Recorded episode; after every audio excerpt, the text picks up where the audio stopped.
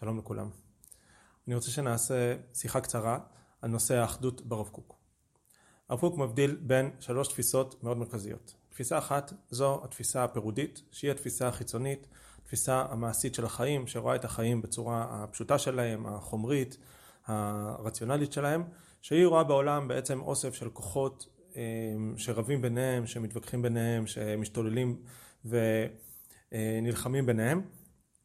והעולם מורכב מהמון המון כוחות, מהתנגשות של המון המון כוחות, ובעצם אין שום יכולת לעולם להתפתח, אין שום יכולת לעולם לצמוח, בגלל שכל מה שיש זה רק אה, געש של המון המון כוחות שרבים ביניהם, ויש איזושהי מעגליות, דברים עולים, דברים יורדים, שיטה עולה, שיטה, צומח, שיטה יורדת, והדברים פועלים באיזושהי מעגליות, אה, בלי שום יכולת לפרוץ קדימה ולהתפתח. תפיסה שנייה, זה תפיסה אחדותית מוגזמת אני קורא לה, שבתפיסה הזאת יכול להיות לה כמה היבטים, אבל היא אומרת שאנחנו צריכים להסתכל על הנקודה של האחדות בעולם, והיא חשה באיזושהי אינטואיציה פנימית, דיברנו על זה שלפי הרב קוק יש בעצם שתי תפיסות מרכזיות, יש תפיסה של, אמ, של סימנים ויש תפיסה של טביעות עין. תפיסה של סימנים זו תפיסה רציונלית החיצונית שמסתכלת על החיים בצד החיצוני וזה יותר קשור לתפיסה הפירודית שדיברנו עליה בהתחלה.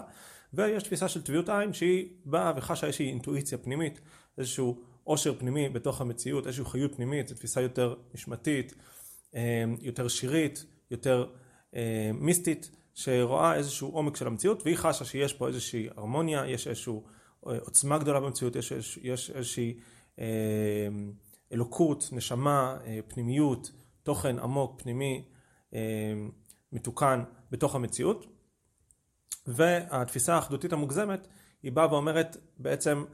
אנחנו מתחברים לנקודה הזאת הפנימית של המציאות, אנחנו מתעלמים מכל הצדדים החיצוניים, מתעלמים, מתעלמים מכל הפירוד, מכל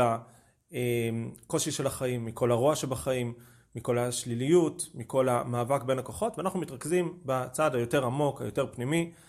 שהוא צעד יותר מאוחד, יותר שלם, יותר מתוקן, וזה יכול להיות בכל מיני סגנונות, יכול להיות לזה סגנון, נקרא לזה חסידי, מיסטי, שבא ואומר שהמציאות כולה היא אשליה, החומר כולו הוא אשליה, ואנחנו מתמקדים רק בתוכן הפנימי, והרב קוק אומר שהדבר הזה יש בו אמת מסוימת, אבל הוא לא מתאים לרוב האנשים, אה, יש בו הגזמה מסוימת, הוא מתאים ליחידי סגולה, וגם הוא עלול למנוע אה,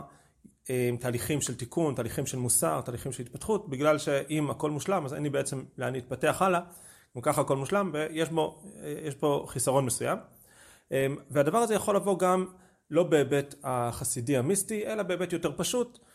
יותר של סגנון של עבודת אלילים או נצרות, שבא ואומר אנחנו מתעלמים כרגע מהמציאות, המציאות היא חסרה,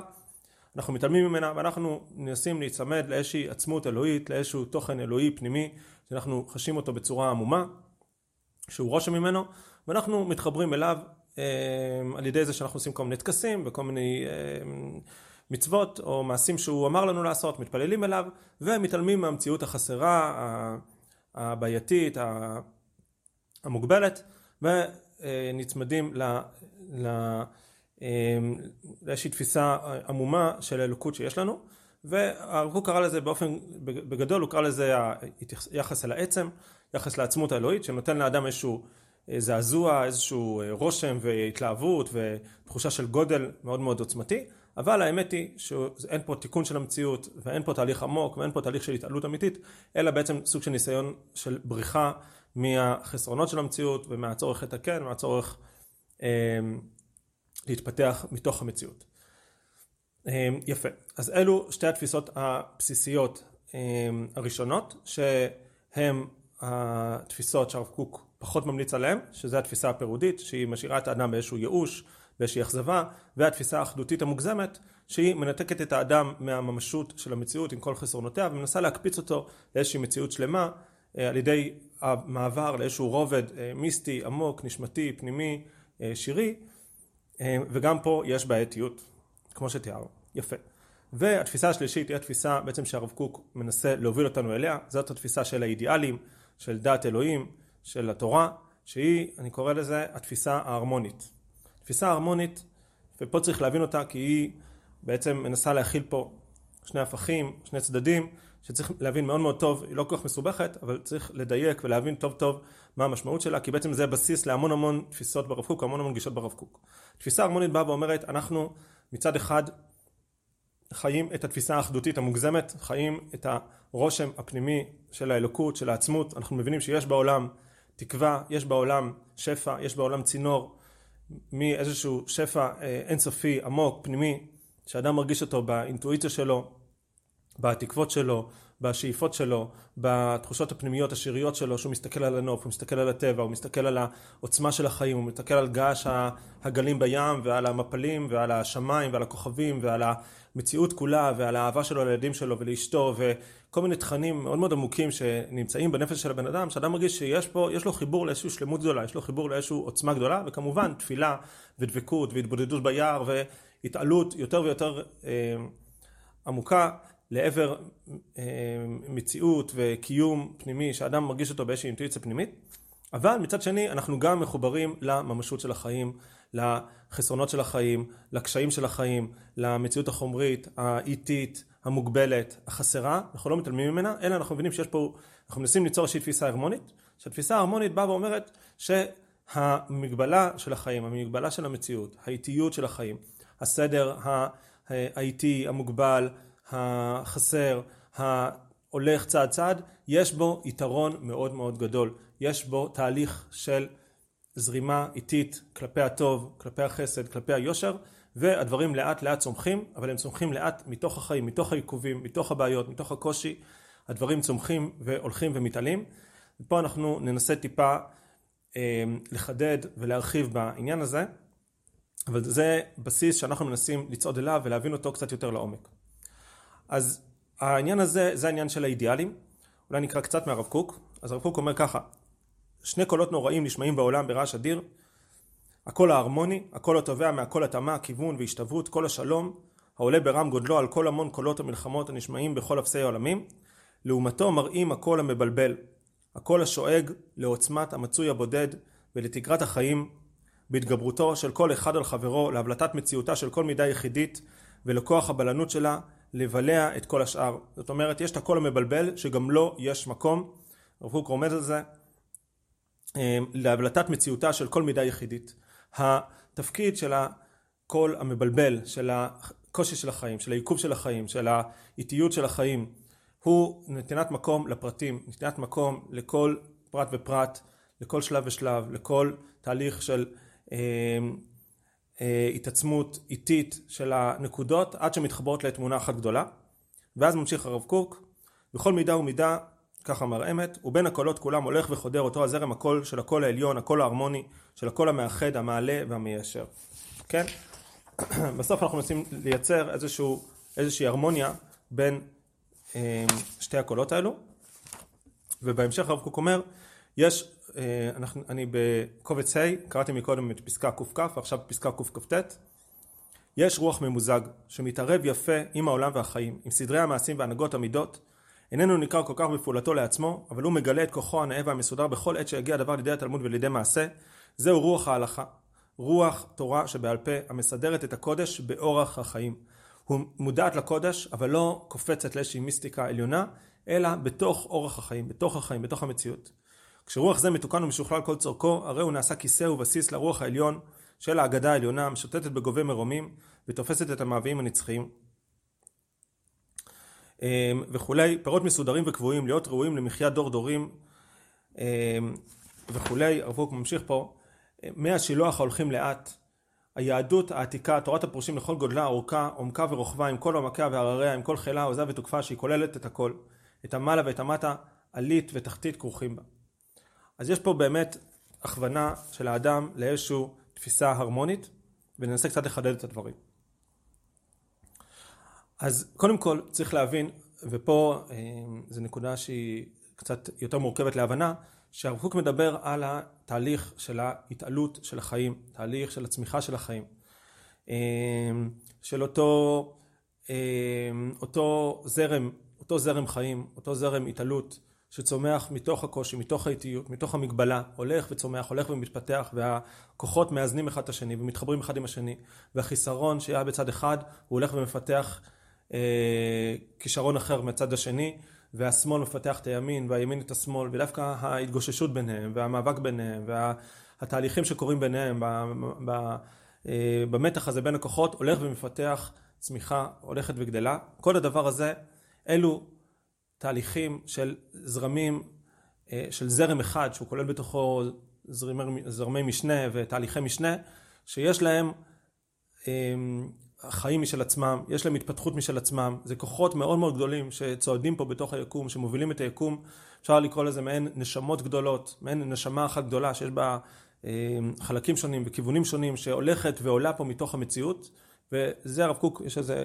כל מיני ביטויים, יכול להיות חיי העולמים או עוד ביטויים שמדברים על איזושהי נשמה פנימית למציאות, איזושהי נשמה עמוקה שהולכת וצועדת פה בתוך המציאות, הולכת ומקדמת את החיים, מקדמת את המציאות לאיתה ושולטת פה על הכל ומכווינה את הכל ומובילה את הכל אל הטוב דרך כל התהפוכות האלו. והדבר הזה צריך להבין שהוא דבר בעל איזושהי תודעה, איזשהו רצון, איזושהי כוונה, איזושהי עוצמה פנימית, זה לא משהו ספורדי, זה לא משהו שבמקרה קורה, זה לא איזה תהליך מכני, מדעי שמתרחש, יש פה משהו מאוד מאוד עמוק, מאוד מאוד מיסטי, מאוד מאוד אה, אה, בעל אה, קיום משל עצמו שהולך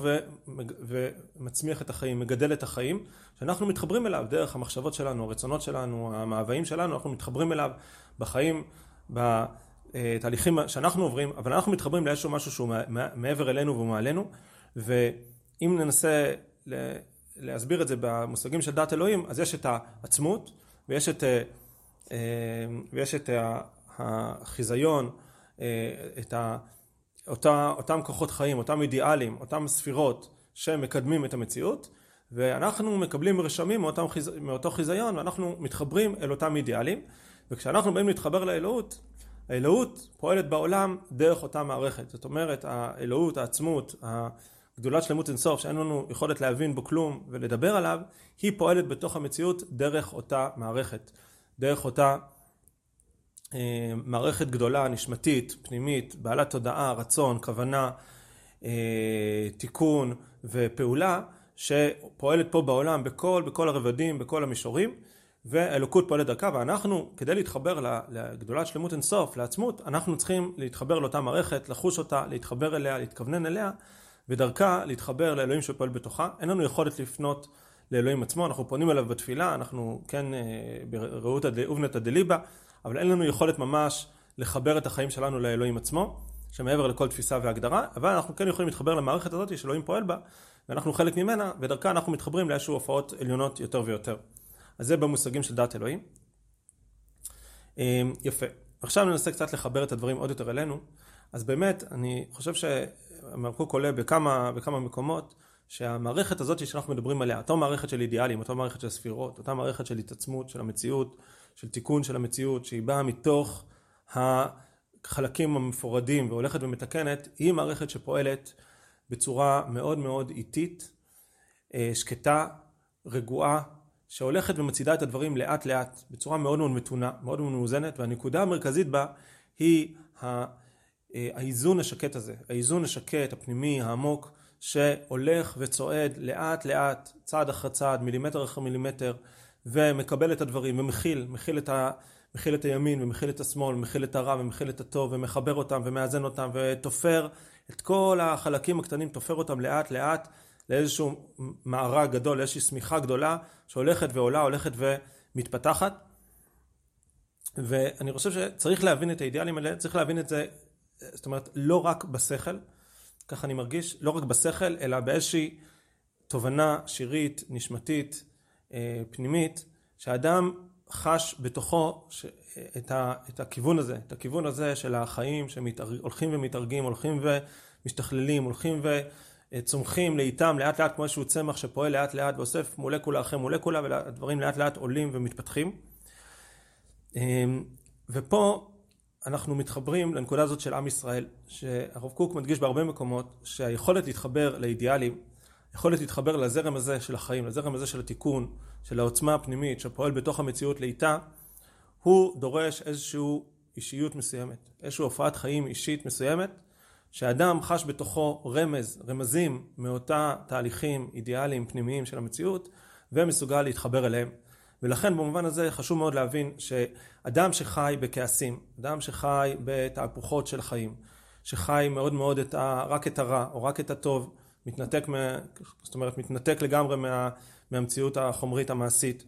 אמ, או אדם שחי כל הזמן בתהפוכות ובאיזושהי בלגן, באיזשהו אי סדר, באיזשהו אה, ערבוב של חושים, ערבוב של אידיאלים, ערבוב של מעשים,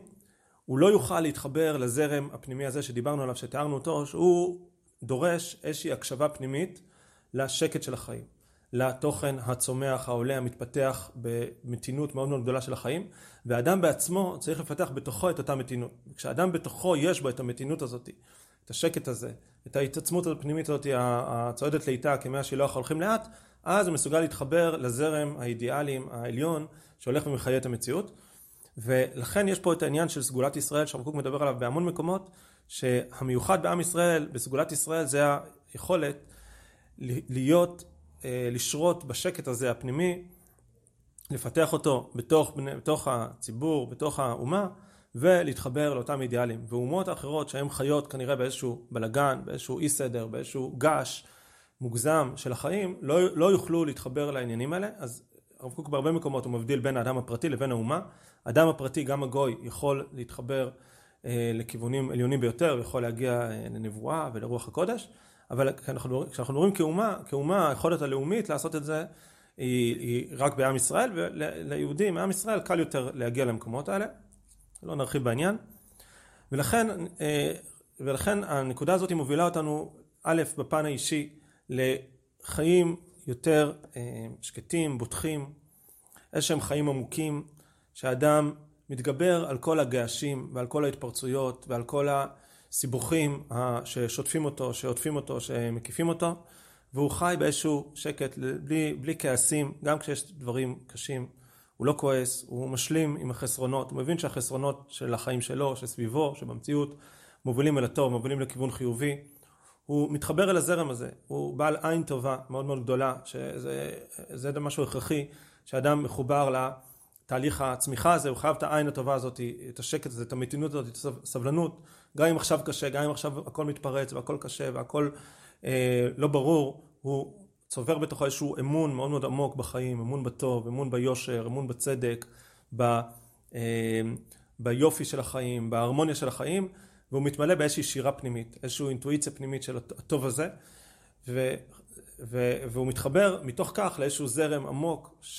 ששורה פה בתוך המציאות, שיש לו קיום, כמו שאמרנו מקודם, שיש לו תודעה ורצון וכיוון ומטרה, והוא זורם בתוך החיים, ואדם מתחבר מתוכו לדבר הזה. יש פה זה גם במובן השכלי, ההכרתי, וגם במובן היותר עמוק, השירי, הפנימי, הנבואי, הנשמתי, שאדם מתחבר לכיוונים האלה. וגם הרב קוק מצפה שעם ישראל, הלאומיות של עם ישראל תהיה איזושהי לאומיות אצילה, לא איזשהו שוביניזם לאומי כזה ש...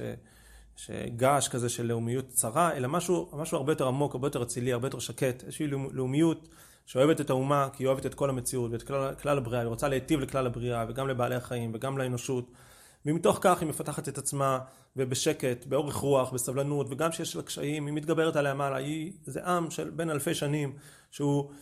יש לו מסורות עתיקות, ויש לו היסטוריה עתיקה, והוא לא נבהל מכל דבר, הוא לא נבהל מכל בעיה, והוא ממשיך הלאה, והוא מלא שמחה, מלא עוצמה, מלא אחדות, מלא איזושהי אחווה פנימית, אבל לא, לא, לא אחווה חיצונית כזאת של יאללה, לעשות כולה מנגל ביחד, אלא משהו באמת מאוד מאוד עמוק, מאוד, חיבור מאוד פנימי, לאיזשהו תודעה משותפת שאמורה לצמוח מתוך עם ישראל, אנחנו כרגע, מדינת ישראל המודרנית היא מדינה מאוד צעירה, היא בת 70, אה, 70 ומשהו שנה, אבל משהו שמתפתח לאט לאט, לאורך אולי מאות שנים, עם ישראל ההיסטורי, שהוא אה, מפתח איזושהי אה, אווירה של צדק, של יושר, אה,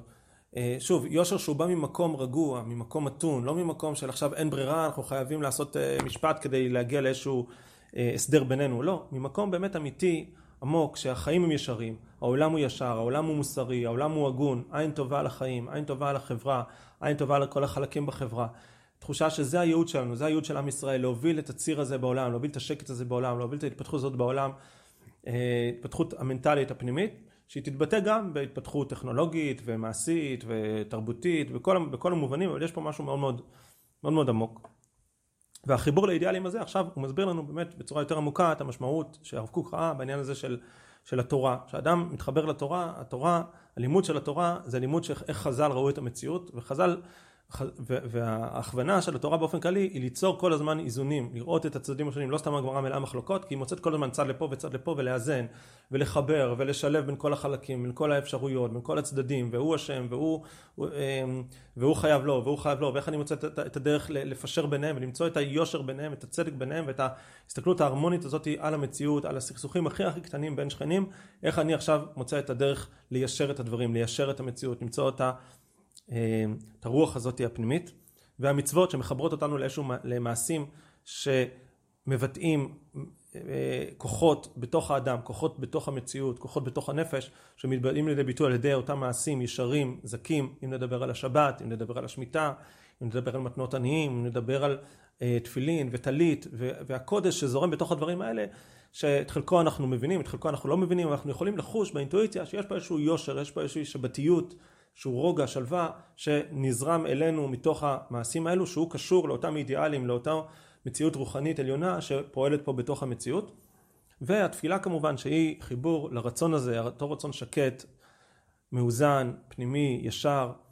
אה, ששואף לטוב לכל, לא טוב רק אגואיסטי לעצמי, אלא טוב לכל, טוב לכלל הבריאה, טוב לכל בעלי החיים ולכל המשפחה ולכל האנושות ולכל העם. ובתפילה האדם מתחבר אל הרצונות האלה, אל השאיפות האלה, אל הטוב הכולל, הוא מחבר גם את הרצונות הפרטיים שלו, והוא מתחבר לזרם העמוק הזה של, ה, של החיים. ולכן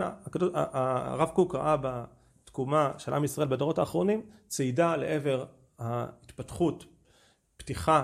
של הנפש לעבר הזרם הזה העמוק של האידיאלים, שבשביל להיפתח אליו חייבים להקים אומה ולהתחיל לפתח את אותם כוחות נפש פנימיים שבגלות היו רדומים, היו נסתרים, היה רק איזושהי עשייה טכנית, ריטואלית של המצוות ושל כל המעשים, ופה אנחנו מקימים אומה שחשה בתוכה את אותו זרם חיים פנימי ומסוגלת לפתח אותו, וכל המערכות משרתות בעצם את המשהו העמוק הזה, הפנימי, האינטואיטיבי, אה, הנשמתי, שנמצא מסביב, שנמצא בעומק. אה, יפה. לסיום אני רוצה לתאר את הדבר הזה בעוד מושגים שקצת ייתנו לנו עוד איזשהו כיוונים ועוד אה, אה, אה, הגדרות, לעוד, עוד, עוד, אה, בעצם עוד שפה והגדרות לתהליכים האלה שאנחנו מדברים עליהם. אז הרב קוק מדבר הרבה על שני תהליכים, תהליך אחד זה תהליך הנסירה שמתואר בקבלה, ותהליך אחר זה תהליך של חטא הדם הראשון. שזה תהליכים מקבילים אני חושב, לפחות אה, בהרבה מאוד מובנים, שבעצם התהליך מתחיל ב, ב, במציאות של גב אל גב, שהיא מציאות של הכרח, מציאות של בלי בחירה, בלי רצון, וזה, אני חושב שזה מתאים לתפיסה שדיברנו בהתחלה של התפיסה האחדותית המוגזמת, של איזושהי מציאות שהיא מצד אחד מאוד מאוד עליונה, שאדם מרגיש אחד עם האלוקות, הוא מרגיש שיש רק אלוקות, אין שום דבר מסתיר, הוא מרגיש רק את הנשמתיות הפנימית העמוקה, את ה... האלוקות העוצמתית, המלאת כל, האין עוד מלבדו, שנמצא פה במציאות, והוא מחובר לזה, החיסרון שאין לו תהליכים, אין לו תהליך של בחירה, אין לו תהליך של ראייה של החסרונות, אין לו תהליך של התעצמות, של גדילה, של צמיחה, אלא הכל הוא סטטי, הכל הוא נשאר באותה שלמות מוחלטת, אדם לא בוחר בטוב, אדם לא יוצר תהליך מתוכו, לא, לא יוצר תהליך של התעצמות, לא, לא, לא נדרש להכיר את, ה, אותו שקט פנימי, את אותה זרימה פנימית, והוא חי באיזושהי מציאות מאוד מאוד עליונה, אבל אין בה את התהליכים, ה, נקרא לזה, של הפרט, אלא זה נקפא עליו מלמעלה, וזה תהליך של גב אל גב, או תהליך של אדם הראשון בגן עדן, או הרב קוק מדבר על נושא של בית ראשון ונבואה, שנתנה עוצמה מאוד מאוד גדולה לאנשים, אבל לא תיקנה את פרטי החיים. והתהליך השני קוק, ש, שקשור לתהליכים האלה, השלב השני שקשור לתהליכים האלה זה השלב של הנסירה, שזה ההפרדה של הגב אל גב, אה, או במושגים של חטא אדם הראשון, אה, של החטא בעצם של אדם הראשון, שפה נוצרת התפיסה הפירודית, פה אדם צונח לתוך החיים הפירודיים, המעשיים, החומריים, לתוך המציאות המפורדת, המקולקלת, שיש בה המון המון קשיים, והמון המון תהפוכות, והמון המון אה, מאבקים בין הכוחות, ואין הרמוניה, הוא חש לפחות שאין הרמוניה ואין סדר ואין תיקון, והכל גועש והכל מבולבל. האדם צונח לתוך הדבר הזה, והוא צריך פה אה, איכשהו להסתדר ואיכשהו לשרוד, וזה השלב הזה של הגלות. אה, זה מתאים לשלב הזה של התפיסה הפירודית שדיברנו עליו, השלב של נסירה, שהוא מאבד את השלב הראשוני הזה, העוברי הזה, של החיבור המוגזם אה, לתפיסה האחדותית המוגזמת שאין לו בכלל בחירה ופה יש לו המון המון בחירה אבל עודף בחירה ועודף פרטיות כי כל מה שהוא מרגיש זה רק פרטיות הוא לא מרגיש שום זרם כללי הוא לא מרגיש שום זרם התעצמות כללית שום תהליך כללי אך ורק את הפרטיות ופרטים פרטים פרטים נקודות נקודות נקודות כל אחת לעצמה כל אחת צריכה לשרוד בפני עצמה ואין הוא לא מרגיש שום יכולת לחבר את הדברים בעצם וזה השלב הזה של בית שני במושגים, במושגים של אה, בית ראשון ובית שני, של חכם עדיף מדבי, מושגים של החכם, של התורה שבעל פה, שפה החכמים יורדים לפרטי הפרטים של החיים, לנקודות הקטנות, לכל מעשה יומיומי, שאדם קם בבוקר ונוטל ידיים ומברך, מברך לפני ואחרי, וכמה כמות הוא אכל ומה הוא צריך לעשות לפני, והפרטים של התפילות והנוסחים והירידה ממש לכל פרט בחיים, מתוך המקום הזה של הגלות, המקום הזה שזה זה כרגע מה שאדם חי, אדם חי רק את פרטי החיים, הוא לא חי איזושהי תפיסה כללית, הרמונית, אה, אה, תיקון, אה, ולכן פה הוא צריך לדעת איך להסתדר, ואיך הוא יסתדר בתוך המציאות הפירודית של הנסירה, הוא יסתדר על ידי זה שניתן לו המון המון מעשים קטנים, שאיכשהו יאפשרו לו לחבר את עצמו לקודש, לחבר את עצמו לאלוקות, בתוך היום, בתוך האין ספור הפרטים הקטנים של החיים, שכל אחד נמצא לעצמו. והשלב השלישי, זה השלב של התיקון, שמתוך ההופעה של פרטי הפרטים של החיים, אנחנו חוזרים בחזרה לתהליך של, למצב של, ה, של האחדות עם הקודש, אבל הפעם פנים אל פנים, הפעם מתוך בחירה, וזה דורש את ההאזנה, את הקשר העמוק הזה לאותו קודש, לאותו שקט פנימי שנמצא בתוך פרטי הפרטים של החיים, בתוך פרטי הגעש, הגעש בתוך המריבות והמאבקים והתהפוכות של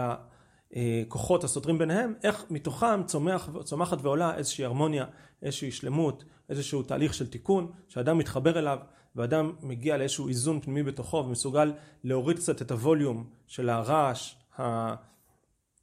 אמ, הגועש והמבלבל, ולהקשיב לאיזשהו מקצב פנימי, לאיזשהו הרמוניה פנימית, מלודיקה פנימית שזורמת מתחת לפני השטח, בתוך הדברים, ובתוכו הוא מתחבר לזה, ולאט לאט הוא מרגיש שזה עוטף את, עוטף את כל המציאות סביבו, וקיים סביבו, והוא הולך ומתחבר לזה, ומחזק את זה, ומעצב את זה, והופך את זה למרכז של החיים שלו, עד שהמציאות כולה הולכת ומתקנת בעקבות הדבר הזה, וה...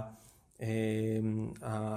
החברה כולה נהיית יותר מוסרית, יותר רגועה, יותר מתוקנת, יותר אכפתית, יותר אה, עם צדק ועם יושר אחד לשני, כי אדם פחות מוטרד ופחות לחוץ מהאגואיזם הפרטי שלו והוא מוכן לוותר, הוא מוכן לתת, כמו שנת השמיטה, שאדם מוכן לתת לחבר שלו ולפתוח את השדות אל האנשים האחרים, ומתוך כך האנושות כולה תתקן, והבעלי החיים יתקנו, והצמחים יתקנו, ויהיה איזשהו זרם של שפע, של חיות, שיזרום מתוך האחדות האלוקית האינסופית העליונה, לתוך המציאות של הפירוד של הנקודות החסרות. וככה הדברים ילכו ויתקנו, וזה הנקודה של פנים אל פנים, שזה חיבור מתוך בחירה, מתוך רצון, והנקודה של עץ החיים, שאחרי שאדם אכל מעץ הדת והוא נכנס לתוך המציאות הפירודית, החסרה, החומרית, הוא עכשיו אוכל מעץ החיים. זאת אומרת, עץ החיים זה התורה בעצם שמלמדת אותנו איך התורה זה, זה, זה משהו ששייך לעולם הזה, כמו שהמלאכים רבים עם משה רבנו, ואומרים לו מה הוא לוקח את התורה, הוא אומר להם לא, זה שייך לעולם הזה, כיוון שהתורה מלמדת אותנו איך למצוא את האחדות הזאת, את ההרמוניה, בתוך פרטי החיים, בתוך פרטי המציאות, וזה עץ החיים. ואחרי שאדם יאכל מעץ החיים, שאנושות, עם ישראל, יאכלו מעץ החיים וילמדו את התיקון, ילמדו להקשיב לנקודה הפנימית, לזרם הפנימי של התיקון של המציאות, הם יוכלו לחיות בתוך העולם הפירודי, בתוך החיים של עץ הדת, להכניס לתוכו גם כן את עץ החיים, וזה בית שלישי, שיבוא ויחבר את בית ראשון ביחד עם בית שני. חכם והנביא יתחברו ביניהם, והנביא שנותן לנו את האחדות המוגזמת, כמו שקראתי לה, את החיבור אל הקודש בצורה מלאה,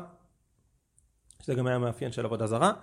ביחד עם החכם, שהוא נותן לנו את החיבור אל, אל המציאות אל הקודש בתוך המציאות החסרה, בתוך המציאות המפורדת, בלי חיבור לאיזשהם השראות גדולות יותר, ופה הדברים יתחברו, שאדם מצד אחד יהיה לו חיבור אל קודש עליון, אל קודש של האזנה לאיזושהי אינטואיציה פנימית, איזושהי טביעות עין של עוצמה רוחנית, מיסטית, עמוקה, של חיות אינסופית שיש בתוך המציאות מצד אחד, ומצד שני הוא אה, יוכל למקם את זה ולהביא את זה לידי ביטוי בתוך המציאות המעשית, היומיומית, החומרית, הפשוטה של החיים, עם החסרונות, עם המגבלות, עם הקושי שלהם, הוא לא יצטרך להתנתק לאיזשהו מנזר אה, אה, בודד או לאיזושהי תפיסה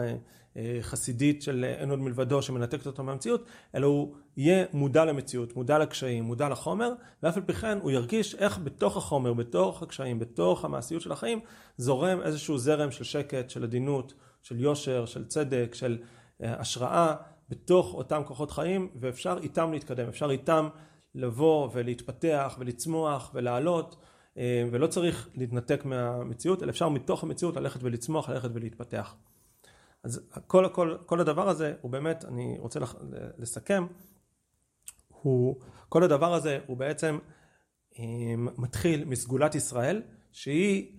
המוקד שלה זה אותה, אותה עבודת מידות עמוקה מאוד של הבן אדם, שהוא עובד על האישיות שלו, להתחבר בתוך תוכו לזרם ההרמוני, השקט, הפנימי, המתון של החיים ביום יום, זה יכול להיות כשהילדים שלו מכעיסים אותו, וזה יכול להיות כשיש לו איזשהו קושי והוא נמצא ברחוב ומישהו מעצבן אותו, או לא הולך לו בעבודה, והוא עכשיו מסוגל לצאת רגע, לצאת מהגש של היום יום, לצאת מהגש של הכוחות המתנגשים והמבלבלים, ולהתחבר לזרם הפנימי, ליצור לעצמו שבת בתוך ימי החול. ליצור לעצמו שבת, להתנתק רגע מימי החול, מהגעש הזה, ליצור לעצמו רגע של שבת, רגע של שלווה, של רוגע, של איזון פנימי, שזה, זה הזרם שפועל פה, זה, אלו האידיאלים בעצם, זה, לפחות זה, זה ההשראה וזה ההשפעה של האידיאלים שדרכם הקדוש ברוך הוא פועל במציאות, ולכן חשוב לחבר את זה ממש לחיים של בן אדם, ליום של בן אדם, שזה לא יישאר בתור איזושהי סיסמה כזאת, כן, האידיאלים והתורה והיחס לעצמות, לא. האידיאלים זה נפגש איתי באותו מקום שאני מכניס את האידיאלים לחיים שלי. והאידיאלים זה איזשהו זרם של שקט, של רוגע, של מתינות, שפועל פה בתוך המציאות ומחבר, ורק דרכו, רק דרך זה אפשר לחבר באמת את כל הכוחות לאיזשהו אה, זרם אחד, לאיזושהי הופעה אחת, לאיזושהי הרמוניה אחת ואחדות אחת שתוכל להוביל את הדברים קדימה. ולכן זה חייב להיות מהאדם עצמו, כמו שאליהו הנביא במדבר, הקדוש ברוך הוא מראה לו את המחזה ואומר לו לא, לא באש השם ולא ברוח השם ולא ברעש השם, אלא בקול דממה דקה.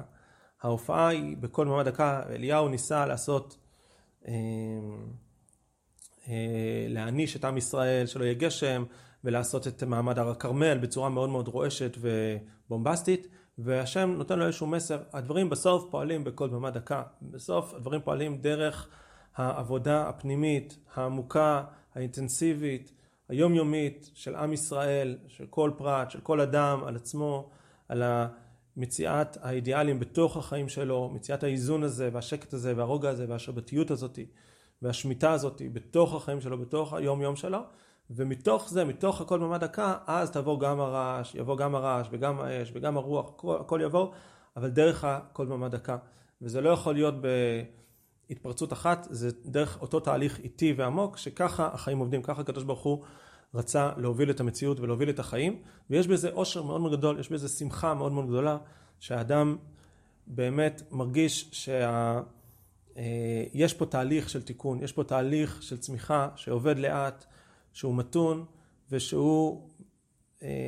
מתחבר לכל פרט ופרט וכל עלה נושר וכל נמלה וכל אה, אדם אה, מסכן ברחוב, קבצן ברחוב, יכול להתחבר למתינות הזאת, יכול להתחבר לרוגע הזה ויכול לאט לאט לרומם את עצמו ולאט לאט להתקדם ולהתפתח ולהתפתח בחיים שלו ולהגיע לאיזשהו מקום יותר שקט, יותר פנימי, יותר עשיר בתוך החיים שלו ולאט לאט הדברים צומחים. ויש בזה, יש בזה אושר עושר ועושר מאוד מאוד גדולים, שהאדם מתחבר לתהליך הארוך הזה והמתון הזה, אמ, והוא מוצא בו איזשהו סיפוק יותר גדול מכל מיני התלהבויות של עכשיו לצאת אל ההתבודדות ולדמיין את הקודש המוחלט ששורה בהכל אמ, ולהתנתק מהמציאות היומיומית, להתנתק כאילו מהקשיים שלי על ידי איזשהו בריחה או איזושהי קפיצה, ודווקא דרך היום יום, ודרך זה שאני עובד על עצמי עוד רגע, ועוד דקה, ועוד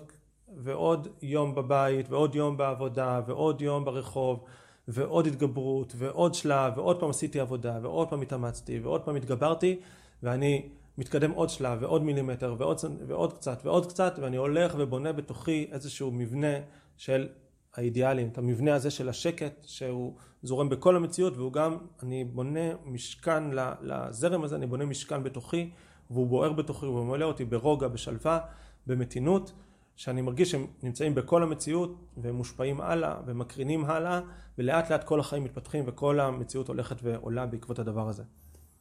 אז יש פה באמת מפתח מאוד מאוד גדול לכיוון הזה של הרב קוק, שהוא עולה מהמון המון פסקאות, ואני חושב שאפשר מתוך זה להביא, להתפתח הלאה בעוד מסרים שלו.